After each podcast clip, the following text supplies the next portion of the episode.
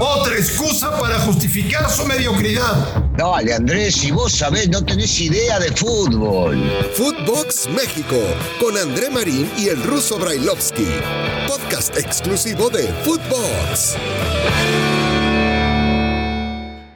Amigos de Footbox México, un placer saludarles. Viernes, por fin es viernes 5 de noviembre. No los quiero confundir. Ayer se jugaron partidos de la fecha 11 y de la fecha 17. Ayer. Hoy ya solamente tenemos partidos de la fecha 17. Hoy, mañana y pasado. Esto quiere decir que el fin de semana conoceremos a los 12 equipos clasificados a la fase final del torneo mexicano. Y el siguiente fin de semana ya se juegan los duelos de repechaje. Última fecha. Acaba el torneo regular. Berterame de San Luis será campeón de goleo. Señor Brailovsky, me da mucho gusto saludarle. ¿Cómo le va? Bien, Andrés, ¿cómo andás? Todo, todo tranquilo, todo, todo en orden. Eh, bueno, hoy en orden, medio en desorden ayer porque no entendía cuando veía un partido y después el otro qué significaba y por dónde jugaban, porque el Atlas jugó un partido que era el último, pero Puma jugó uno que todavía le falta. Entonces, bueno, estaba, está medio raro, pero bueno, ya estamos acostumbrados a este tipo de temas. Última jornada, señor Brailovsky, la última fecha del torneo mexicano de primera división, de un torneo que ha sido bastante malito y del cual yo espero eh, en esta fase final los involucrados nos quiten el mal sabor de boca que traemos. Vamos por parte, Russo. Quiero preguntarte muchas cosas. Eh, Mazatlán Chivas. Hoy el Guadalajara recupera a Alexis Vega en un día importante. Hoy Chivas está jugando su pase. Ya, ya no vamos a, ya no vamos a tirarles más, ¿no? Pero eh, hoy Guadalajara se está, se está jugando el pase a, a repechaje eh, contra Mazatlán, que también se está jugando el repechaje. Entonces, eh, con Alexis Vega de la cancha, me imagino que con un ángulo motivado, porque fue la gran sorpresa en la lista del Tata Martino. Sin Briseño, eh, está suspendido. Vamos a ver cómo, cómo le va a Marcelo Michele Año, ya confirmado como técnico de Chivas para el 2022. Hoy Guadalajara, Russo tiene un partido importante. Si gana está dentro, si pierde tendré que esperar a ver qué hacen los otros equipos, ¿no? Sí, y, qué bueno, sabes que dediquémonos al fútbol. Ya, ya hemos hablado bastante de todo lo de cancha, que es espantoso. Y, y, hoy terminan, bueno, ayer, logrando lo que querían, ¿no? Depender de sí mismos si ganan el partido y el regreso a Alexis yo creo que es una motivación especial porque es un chico eh, de los desequilibrantes que tiene la institución y si anda derecho seguramente podrán este, lograr lo que quieren, pero enfrente y de local tienen a un equipo que está mejor posicionado que ellos, que inclusive si hablamos de que Chivas si pierde deberá esperar los otros resultados, Mazatlán si empata sigue también en la misma posición y dependerá de otros resultados. Entonces se me hace un partido atractivo. En un principio, posiblemente cuando vimos el calendario, decíamos, ah, último partido, más central Chiva, la verdad no llama demasiado la atención. Hoy llama mucho la atención. Los dos, entre los dos se enfrentan y dependen de sí mismos para poder llegar a entrar. Imagínate qué tan importante es el partido. Pero todo el mundo habla de Chivas y yo digo, ¿y Mazatlán qué? y Mazatlán no tiene lo suyo y Mazatlán entonces porque es Chivas y se viene hablando solo de Chivas lo va a dejar pasar por arriba Recordemos que este técnico, el que ha llegado, eh, el señor es San José, eh, es un técnico que por lo general, y lo hemos visto en todas las jornadas, es un técnico que cuida el resultado y mucho, primero a defender el cero, y que cuando puede termina explotando eh, y haciendo algún golcito y después se mete con el camión atrás. Entonces, no sé qué tan factible es decir, bueno, ya, Chivas ya está dentro, hay que jugar el partido, no creo que sea nada fácil, por supuesto que lo que decías es cierto, debe estar motivado Angulo por la situación, debe estar motivado el equipo porque regresa Alexis Vega. No creo que lo de Briseño deba influir demasiado. En una de esas, otra vez, este, eh, termina apareciendo Olivas con Sepúlveda. Eh, va, a estar bueno, va a estar interesante el partido de hoy. Mañana eh, es mucho más importante el partido para Monterrey que para el América. El América ya sabemos que no va a perder el primer lugar general.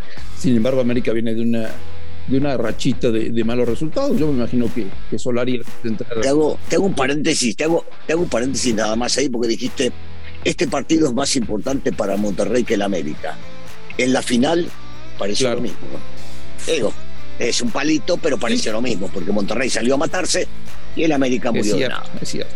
Si tú fueras Solari ruso, tomando en cuenta que después de jugar mañana, el América tendrá 10 días antes de jugar cuartos de final. Si tú fueras Solari, mañana pondrías a todos los titulares contra Monterrey para sanar un poquito las heridas o dabas descanso? No, de ninguna manera descanso, de ninguna manera. Sobre todo por, esto, ¿no? Es, eh, debe ser angustioso para ellos perder la final de la Conca Champions, después perder contra el Club Azul. e imagínate si terminarían perdiendo este partido para llegar a la liguilla. No, pongo a todos los titulares, pongo a los mejores, pongo a, a los que estén al 100% para, para ganar, eh, no una revancha, pero para ganar después de haber perdido dos partidos y reivindicarse primero ellos mismos y darse cuenta de que sí pueden pelear por el título. Definitivamente, eh, pongo a lo mejor que tengo. Monterrey tendrá la baja de un excelente futbolista como lo es Estefan Medina.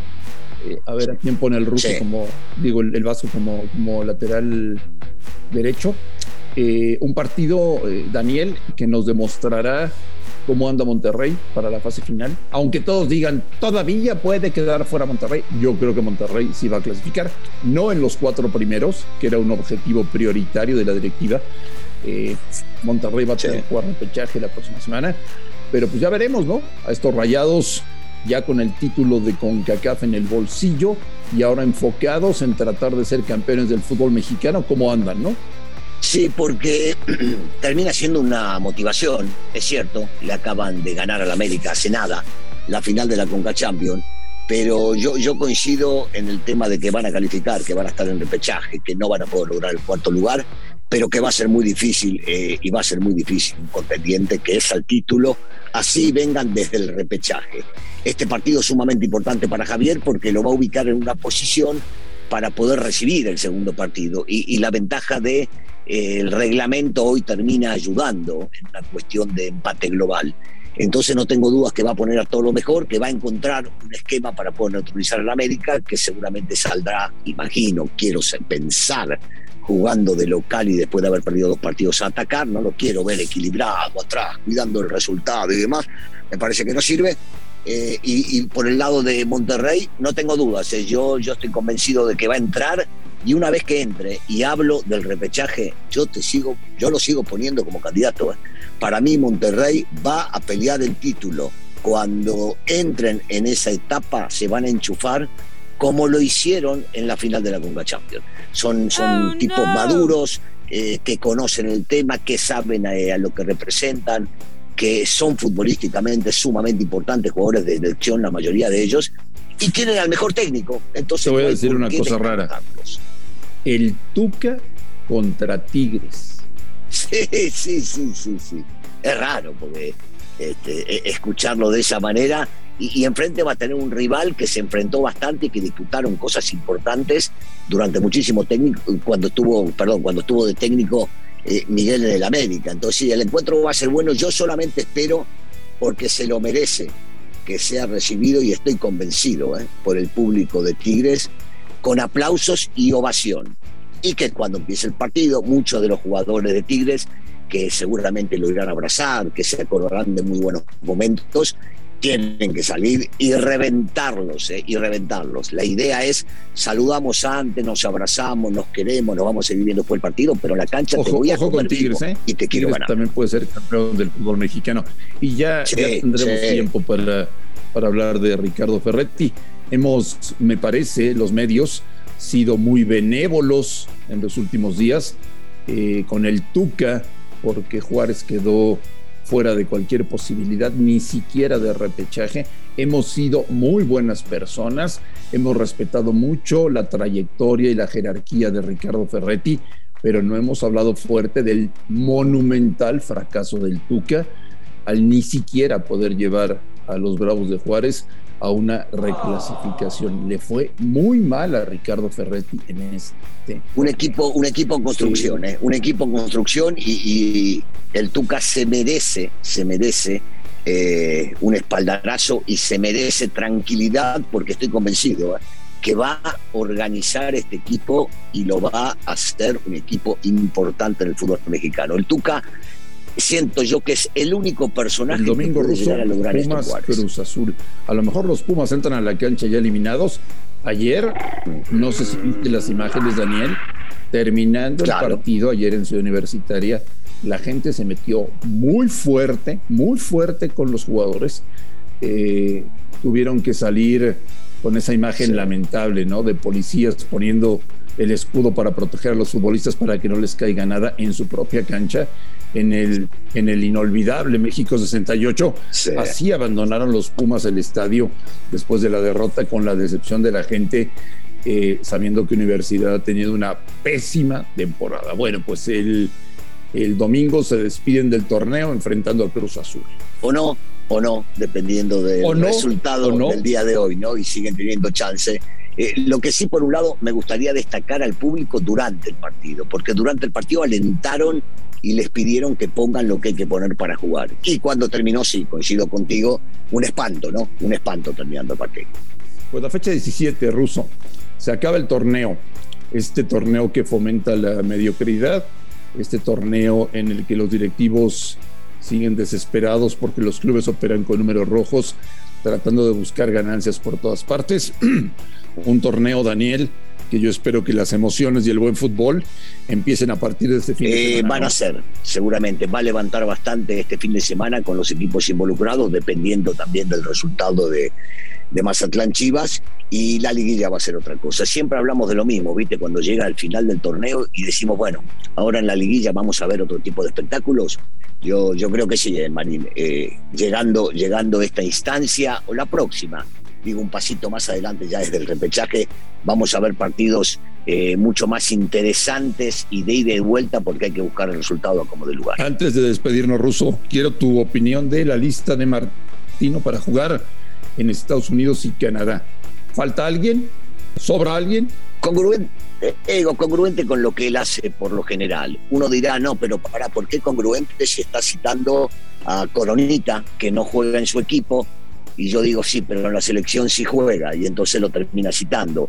Y, y hay otros muchachos que de repente sí están jugando, que me hubiese gustado que tengan una oportunidad, y no la tienen, pero me parece que ha sido siempre muy congruente con su idea, su forma de trabajar y que es imposible porque vamos o no estar de acuerdo siempre con uno o dos futbolistas, pero al fin y al cabo el que decide, el que manda y el que trabaja con ellos es el técnico, hoy este, y es el que termina decidiendo qué es lo mejor para ir y sacar buenos resultados tanto en Canadá como en Estados Unidos. Yo el único que pienso que tendría y merecía estar en la lista es Gerardo Arteaga, porque es titular en Bélgica, titular en Europa League. Es un mexicano que juega siempre los 90 minutos en Europa. Pero bueno, ese ya será tema de, conversación los próximos días. Señor Brailovsky, le deseo que pase un extraordinario fin de semana. Y aquí nos vemos el lunes. Así es, un abrazo, un abrazo para todos. A nombre de Daniel Alberto Brailovsky y de André Marín, esto fue Footbox México. Gracias por escucharnos. Un fuerte abrazo y los esperamos el lunes muy temprano. Footbox México, un podcast con André Marín y el ruso Brailovsky, exclusivo de Footbox.